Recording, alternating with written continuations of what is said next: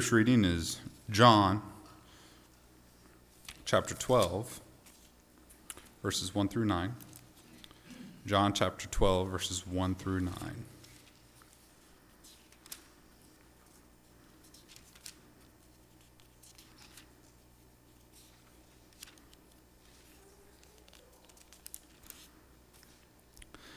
Then six days before the Passover, J- Jesus came to Beth- uh, Bethany, where Lazarus, who has been dead, whom he had raised from the dead.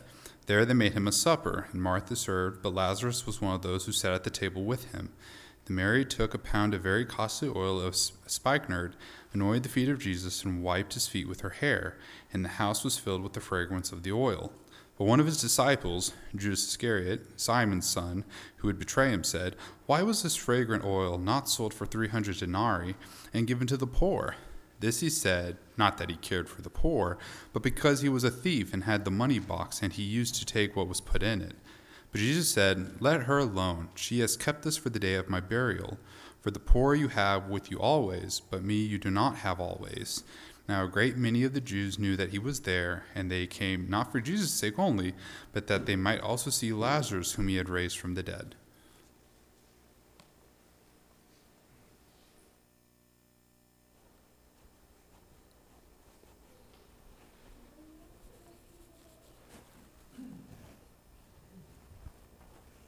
Good afternoon, everyone. First, I'd like to thank Mark for stepping up and reading for us. Um, Also want to thank Dylan. Uh, I appreciate Dylan's persistence. He's like, "Hey man, you got your, your sermon picked out. I want to pick my verses." And he does that right away. And it's good because it keeps me honest.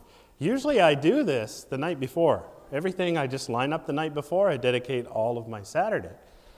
But this is new for me and I appreciate it. So big thank you to Dylan and big thank you to Mark. And of course, thank you to Brother Gary for our prayer. So we've all heard a sermon particularly on this event in the Bible before. And I've taught a few times on it, but I like to look at it from a slightly different angle. It's not teaching something new. It's actually zeroing in on something that isn't present elsewhere, but is very important. And what does that mean? John specifically identifies the problem as starting with Judas Iscariot.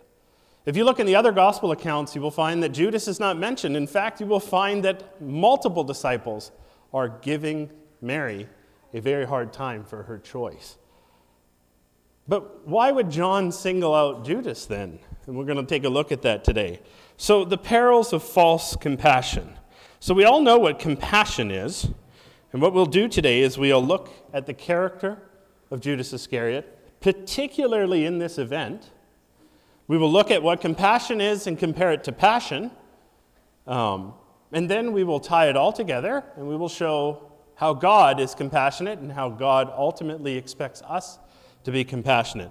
Now, you might ask also, why the negative aspect of it? Why false compassion? We often talk about compassion as a positive thing. We have compassion for someone or on someone because we feel sorry for them and we want to do something about it. Well, false compassion is interesting. If you ever want to manipulate someone into doing something for you, regardless of the case, just tug on their heartstrings.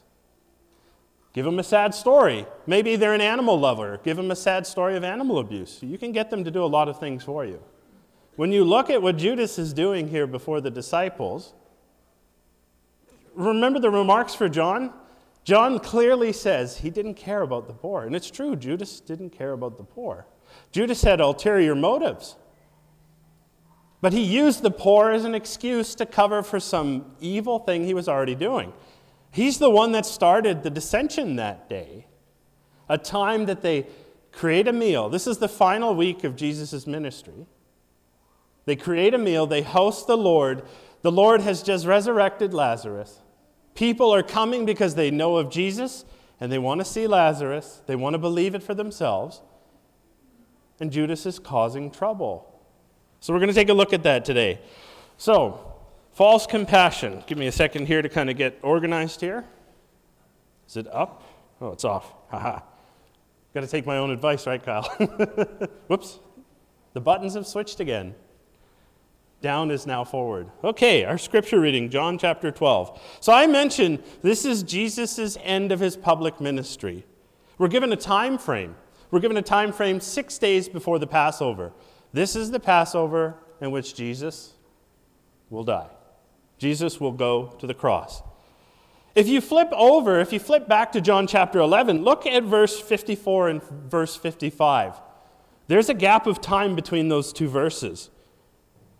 Jesus has been doing a lot, like uh, probably the biggest and heaviest lifting of his ministry happens in between these two verses when you look.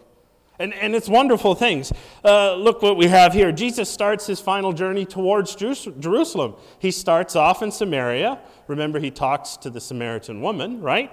Heads towards Galilee, and he heals ten lepers. We find that in Luke seventeen. He then shares the two parables on prayers.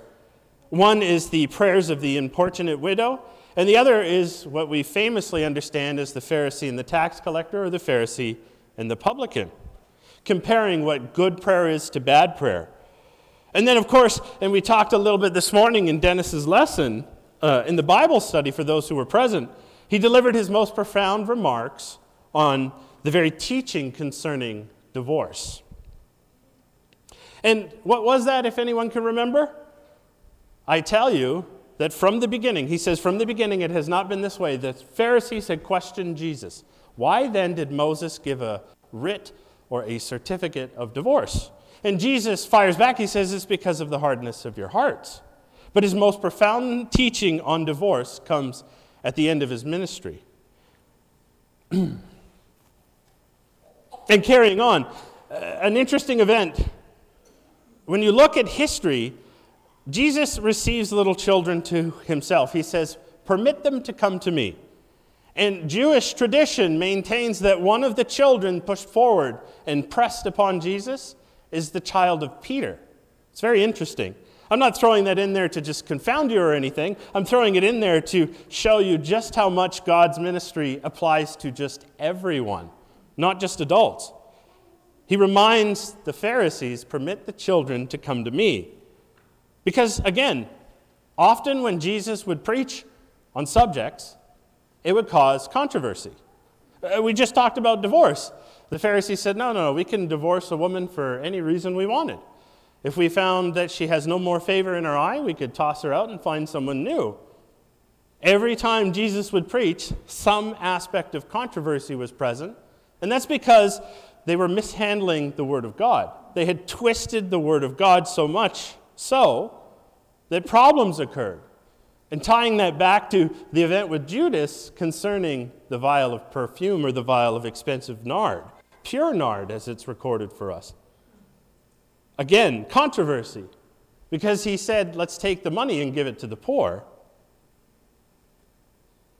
In Jesus' final week of ministry, or sorry, final portion of his ministry, he spoke to the rich young ruler. Remember, the rich young ruler had said, Lord, I have done everything according to the law. And Jesus acknowledges it. And he says, okay, go and sell everything you have and come and follow me. We understand that the poor young ruler could not do that. He couldn't get over himself. That richness was the barrier preventing him from full service unto God. And of course, Christ gave the parable of the laborers in the vineyard. And what else is our Lord doing? Well, at this time, he's delivered the third prophecy concerning his death and resurrection, which is where we're at by the time we start our scripture reading this day. But he did something too. He rebuked the ambition of James and John, the brothers, the sons of Zebedee. Remember, they had come forward and they said, Lord, may we ask of you? And he says, what do you want? The mother says, permit my sons to sit with you, To, to be seated with you on the right and on the left in heaven. And the sons asked the same question. Yes, we've been good people. Permit us to do so. And of course, Jesus has to correct their expectations. And then finally, Christ will heal the blind beggar Bartimaeus, the son of Timaeus. It's a very powerful miracle. And then the last aspect that we have recorded, again, between these two verses, the Lord visits Zacchaeus. He gives the parable of the pounds or the talents. We know it as the parable of the talents. And then he finally goes up to Jerusalem. And that's sort of the context of where we are for our reading. We know what's going on. We know Lazarus has died. We know Jesus had wept. He had wept for his friend. He had wept for the people present. And he raises Lazarus. And now Lazarus is seated at this wonderful dinner. This is literally a dinner given to a king. So the perspective, often when we come here, people will look at what Mary's doing because it is one of the greatest acts of love you will see in Scripture. She gives absolutely everything. Uh, three hundred denarii, right? That is pretty much a year's worth of labor for us today. If you were to work it out, it's three hundred days of labor. We don't work three hundred days in a year normally. We get a lot of holiday. We get a lot of time off. But it's a full year of labor, and she goes and pours it out, uses her hair on his feet, and anoints his head with oil. But she's remembered for eternity for this. But Judas is remembered for eternity for what he did in response to it. And so I mentioned we have these gospel accounts. We were read today the gospel account in John chapter twelve. If you'd like to follow along, turn over to Matthew twenty-six and turn over to Mark fourteen, and you'll see what I mean by what's recorded and what's not recorded. John specifically calls out Judas. Now you might wonder why. We could speculate all sorts of reasons, but one thing I think we can all agree upon when we look at it, John's love for Jesus is so much that he simply hurt when Judas did this. He's simply hurt that for a man being so close to the Lord for so long, remember, John has a keen understanding of Judas that most of the other disciples do not. You can get this first hint, if you will, if you look at John chapter six, near the end of the chapter. John records that Jesus is fully aware that there's a traitor in the ranks, right? Jesus calls one of the disciples a devil. This is early on in the ministry of the disciples alongside Jesus. But if you look in John's gospel, he specifically and only mentions Judas. He sort of gives cover to his brothers. There's no, this is not a war of who's this or who's that, but Ju- John is clearly hurt over what Judas did. He wants us in the future sense to realize that, hey, there was a problem that day. This is the core of that problem. And if you look at Matthew and Mark's accounts, they say the disciples are indignant towards each other, and they start arguing. Jesus finally has to put his foot down. Now, why draw attention to this?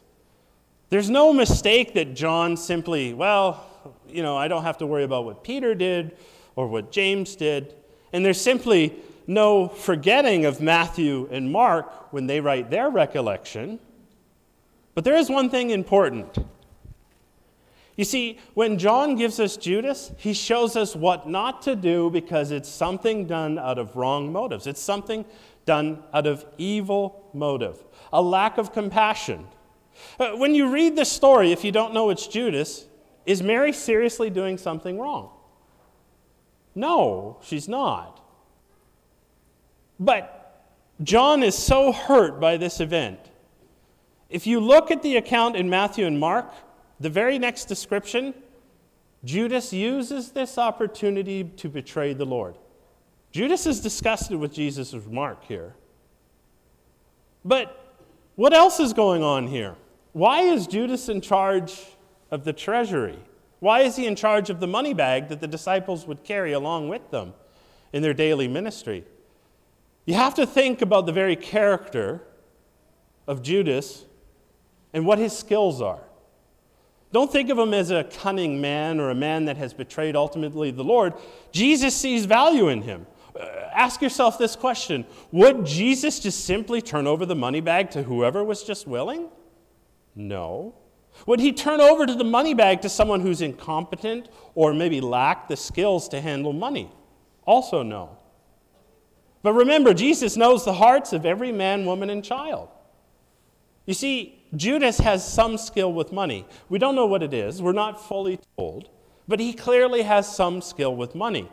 And if you think of when the Father says, I desire no man to be destroyed, or right, that all may be saved, you have to think of what the Son is doing in this instance. He trusts Judas. He knows he's going to be betrayed by him, but he trusts him. Why would he trust him if he's going to get betrayed by him? because he's trying to get him to realize that he does not have to do the evil deed. You see, we get to look back in history, and we can look at history and the event in Scripture for us with perfect lenses. We can have all sorts of commentary and teaching and life lessons surrounding it. But at the time this is happening, it's real time. Jesus wants to save everyone. That is his mission. He came to save the world if they believe in him. That includes Judas, if Judas would believe in him. Judas didn't believe in him. That's why he ultimately failed him. That's why he betrayed him. That's why he was disgusted when Jesus had to put his foot down, that he sought the next step. He didn't know what the next step was.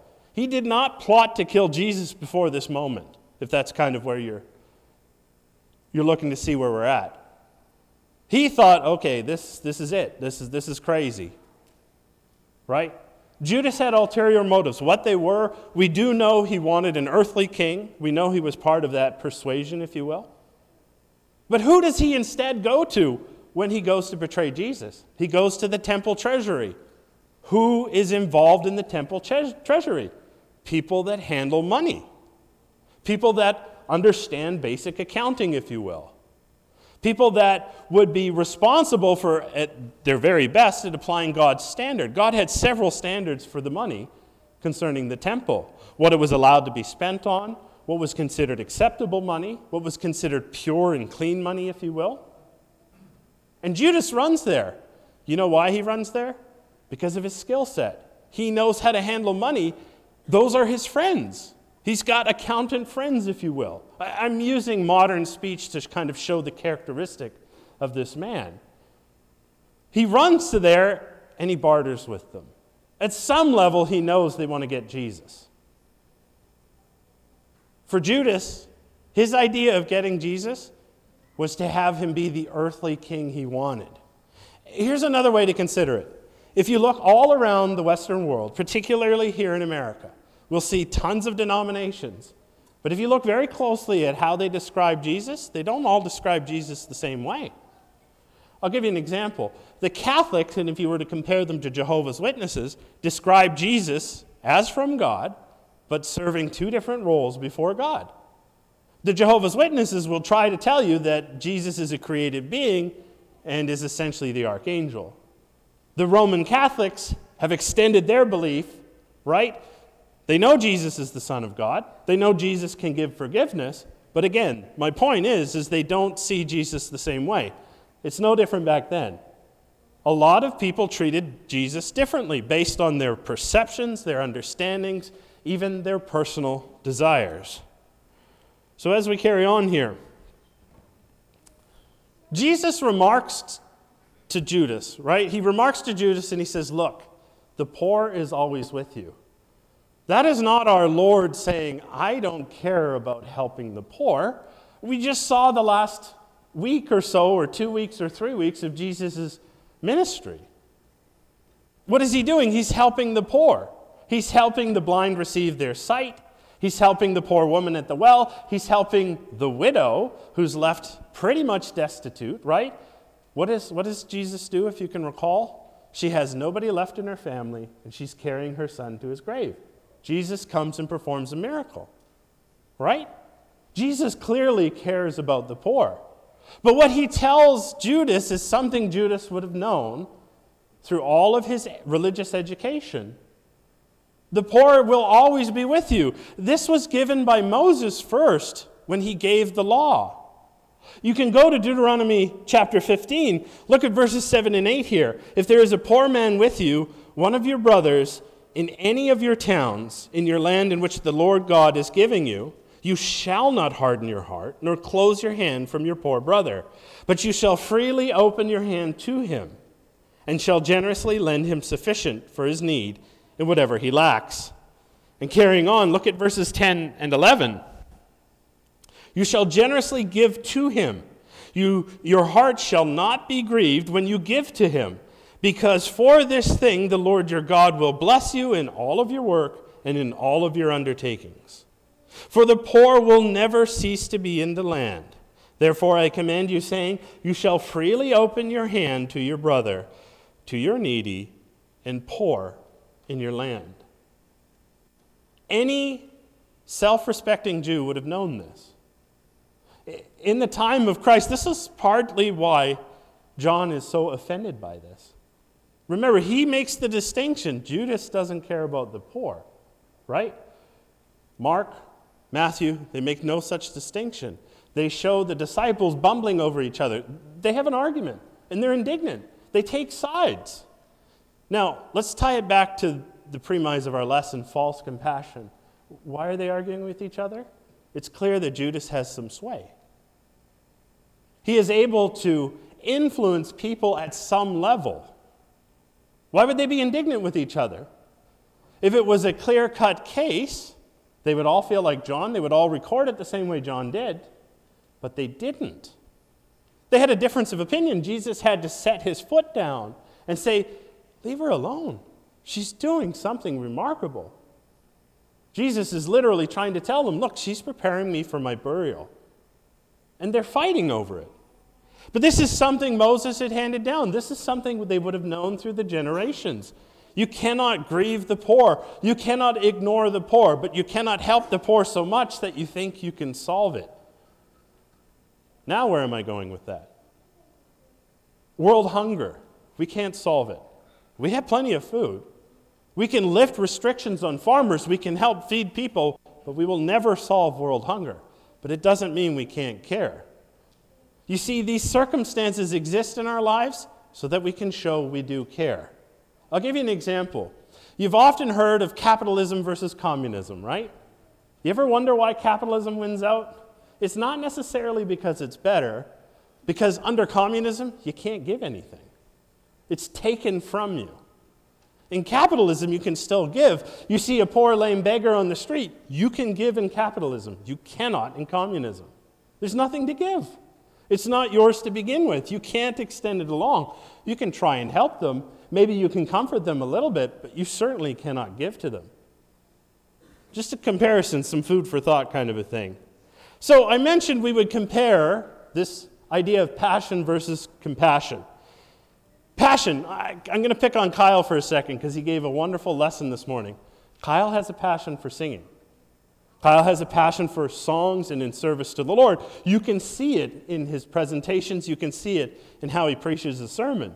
And he does very well with it.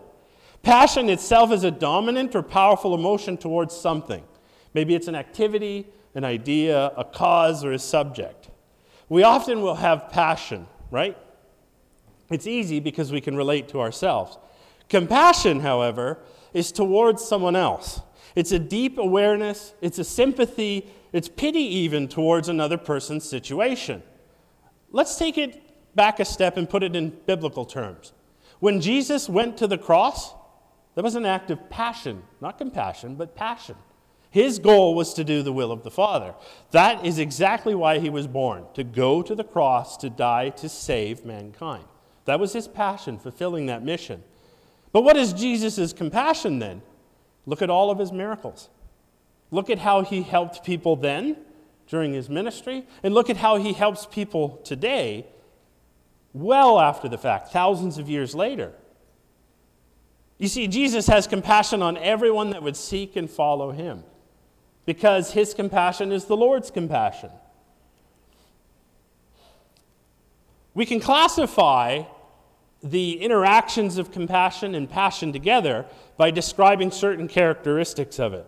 For example, what is the nature of each emotion? And I think I wrote this twice, and I don't know why. I think I made a mistake.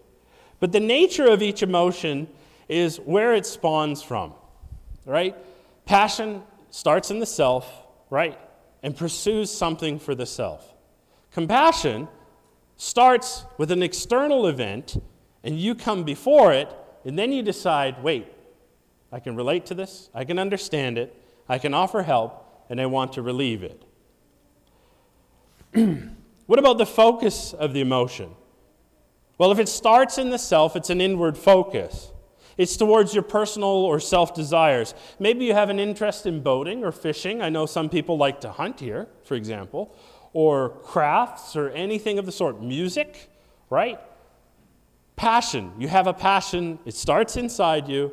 You focus internally, and you go and get what you think you need to get to fulfill your passion. But compassion itself is completely outward. Think of it this way. Passion is of the self. Compassion is for other people. It's towards other people's feelings and needs. I think during the after sermon meeting today, uh, Brother David had kind of pointed out how we ought to just not sit around and wait. But if we see someone that needs help, if we see someone that could use encouragement, he's literally asking us to be compassionate. And compassionate is a key quality before God. In fact, it's an expected quality, and it has to be present in every believer. If you find yourself lacking in compassion, maybe you're not thinking of how to relate to external events, especially involving other people. I'll give you an example from Scripture. When, if, if we're in unison and we're one body, if somebody is sad, we all ought to be sad, or at least understand and recognize it, right? I'll give you a clear example. We lost Sean last year. We're compassionate towards every aspect of that. We're compassionate towards Kristen and her children, his friends, his parents. He left a good mark on us all, right? That would be compassion. It would be response towards that. Maybe Kristen needs help one day. It would be compassionate of us to be in touch, to understand what that help is, and wish to fix it. But passion, on the other hand, would be entirely different. Passion would be like, okay, well, I want to go and do this for this, and I want to do this in the church. It's not necessarily the same. They're related, sometimes inseparable, but they're definitely not the same. But what are the outcomes of each kind? Well, I mentioned earlier, passion is about achieving your goals or your personal interests. But compassion, the outcomes are a little different. Because success with compassion is whether you help and understand others to alleviate either a short-term problem or a long-term problem, or at least you're working towards resolving a long-term problem. So the outcome would be for yourself for passion, and it would be towards other people for compassion. What are the downsides of each? Well, passion is interesting because it can lead to forms of obsession, compulsion, narcissism. It's often driven by pride and ego. Now, again, just because it's a downside or a drawback does not mean it's inherently evil, doesn't mean you can't even do it. We have to have passion. In fact, we'd be dull and boring people if we had no passions. And life itself would be boring, right? Remember, Jesus was passionate to go to the cross, right? And compassion, well, because you think often about other people, it can lead to interesting outcomes. It can lead to emo- emotional burnout. Maybe you just can't give anymore. Maybe you're tapped out. Maybe you, maybe you feel empty because you care so much for other people. You can tend to neglect yourself even. If you care more about other people, you tend to neglect yourself. And the opposite is true for passion. If you care more and more about yourself, you can neglect other people. And you can find this all over through Scripture, right? You can find this in the differences between good parenting and bad parenting in Scripture. The kings of Israel, there are those who cared about their children and raised them well, and there are those who simply didn't care about their children, and we have some pretty interesting stories about them. But it also means anxiety is present. Is present, sorry, not president, but present.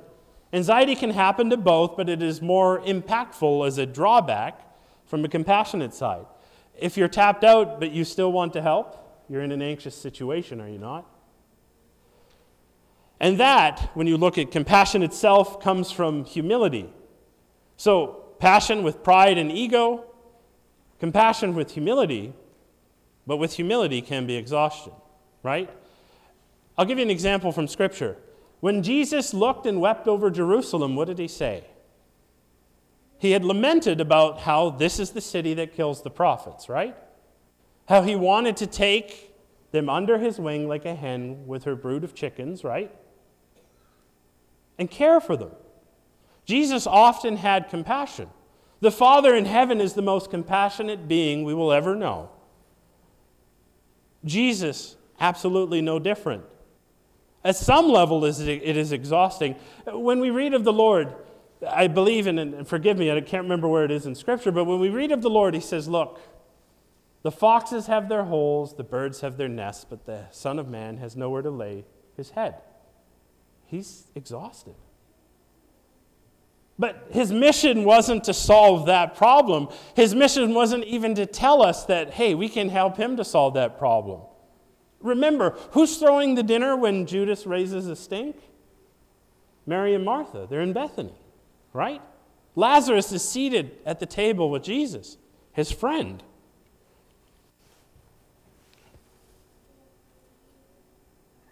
And the associated behaviors. When it comes to passion, and you pursue your interests fervently, and I mentioned earlier, you can put yourself above others. But if you were to look at compassion, the associated behavior is always offering something. Hey, do you need help? Hey, would you like help with that? Hey, I notice you struggling in this area. Are you okay? You see, if you don't ask your brother, sister, your mother, your father, your siblings, your children, if you don't ask what's bothering them, you're not showing them compassion. If you're not showing them compassion, how do you truly relate to them? Now, it doesn't mean you have to do this all the time, because some people have a lot more disposition, if you will, towards passion than they do compassion. But it's how you handle compassion is key, thus the whole point of our lesson today. You see, when it came to Judas Iscariot, John tells us he didn't care about the poor, and it's clear. He didn't care about the poor. What was one of the jobs of the treasury money? To help the poor. If he's stealing from that, how on earth could he help the poor? Even if he stole from it and maybe did a good deed later, what would it matter?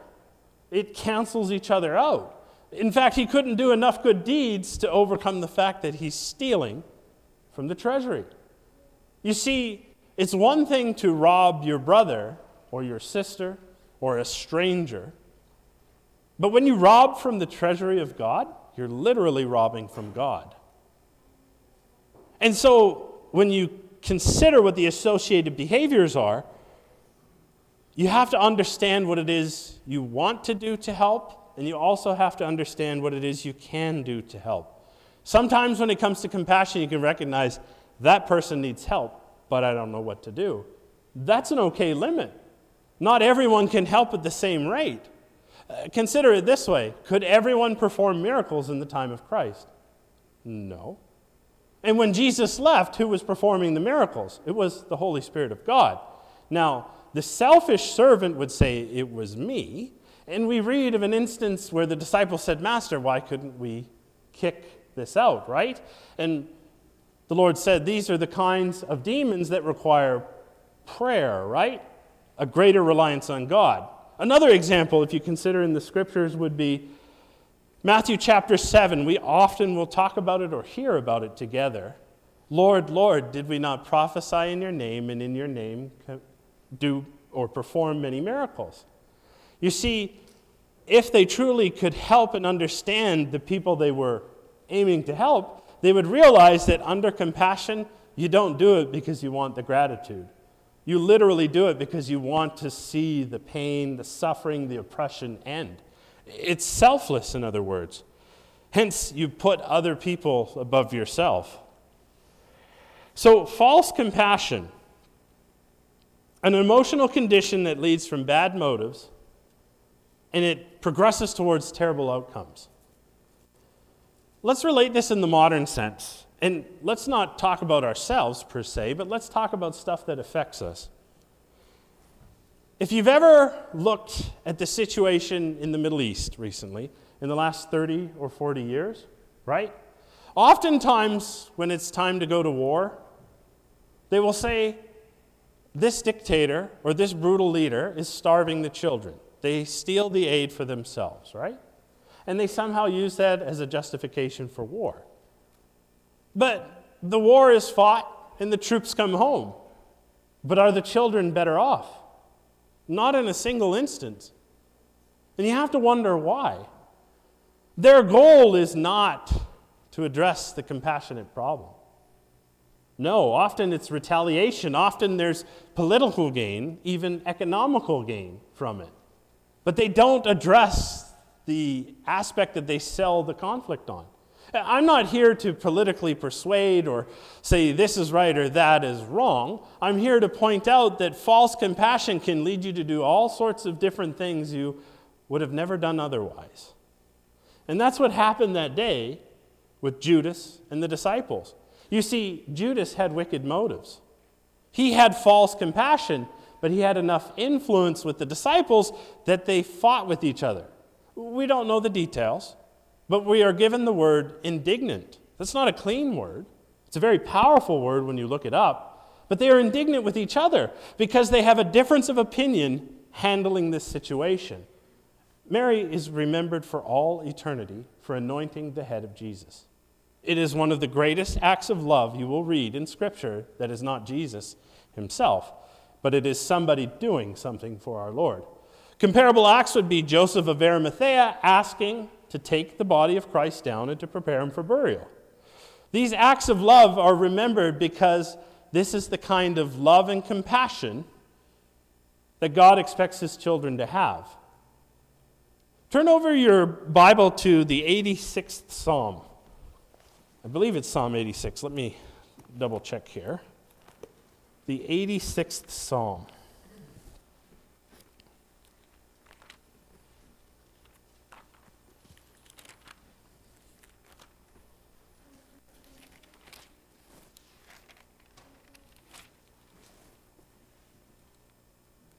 Yep, it is the eighty-sixth Psalm. In the book of Psalms, this is the only time David has writing appear at this stage. In other words, in the third book of the Psalms, when you break them all up.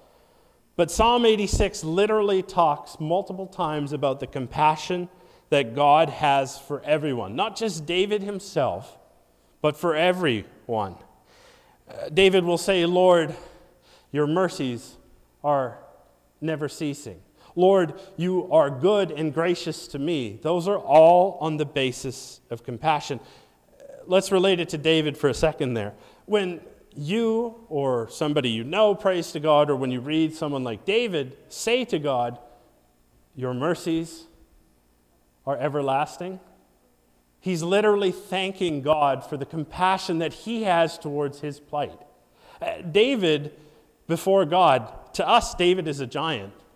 Before God, we understand the heir and the lineage. But David is just another person, relatively insignificant compared to God, but not so much so that God cannot have compassion for us. You see, the same compassion that he gave David is the same we get every day. And David doesn't say, look, hey, God, I did all this for you. No, he's pointing out, look, you saved me. How can I not give thanks and joy to you? And so on the basis of real compassion and false compassion, the point of this lesson was to not maybe teach something new, but to point out that you have to handle compassion like other emotions. You have to weigh it out correctly. You can choose to do terrible things with it and not even realize it. You see, the disciples that argued a little bit with Judas, they thought they were right until Jesus had to put his foot down. Now, notice through Scripture, Jesus doesn't have to address the issue again for the other disciples. It simply doesn't matter. But for Judas, it didn't stop there. You see, Judas had an evil motive, and he sought the next step in escalation. That next step in escalation was betraying the Lord. All of the disciples, when they speak about it, or it is written about them if they were interviewed for someone like Luke or so on and so forth, this is the turning point. This is when Judas doubles down and sells himself completely to the cause of Satan and fully betrays Christ. And so when it comes to compassion in your life, please be compassionate. I'm not calling anyone out here. I have a lot to learn myself about compassion. But when it comes to compassion, make sure the motives are correct. Make sure that when you see somebody hurting, you truly want to fix it and help them. Maybe you can't fix it, but it's okay to sit on the journey with them. Sometimes, you know, it's it's been said, I've been told, especially by my sister, But sometimes it's been said women don't want a man to solve the problem. They just want a man to hear of it. That's an act of compassion. Maybe you can't fix it. Or, or maybe you can fix it and it's the best idea ever. But part of compassion is relating to what they need. And if they say, hey, I just need someone to listen, it will help. So when you think of passion versus compassion, you think of the event that was read for us today in John chapter twelve. Know this, that with right compassion, you're fulfilling the golden rule, to love others as yourself and to love God wholly. But if you act on false compassion, you get all sorts of weird outcomes, even dangerous outcomes. False compassion has led us to war many times. I'm not even talking about in, in our country. Look at false compassion in Europe or Asia, South Asia, even Africa. And it's led to very violent outcomes. False compassion stems from a lie and impure motives. But true compassion of the Lord comes from Him. And if we emulate that, we do well. And that wraps up our lesson today on false compassion. If you're not a Christian and you would like to understand what it means to be a Christian, if you're not a Christian and you would like to understand, hey, I have a compassionate side and I want to work on it more, I want to be compassionate for my fellow man, you can come forward. Why can you come forward? The same act of compassion that God saw upon us from the very beginning to have an eternal plan to rescue us is the same that extends this very day. You can be baptized and you can come serve the Lord. You can let His compassion overflow upon you if you come forward together as we stand and as we sing.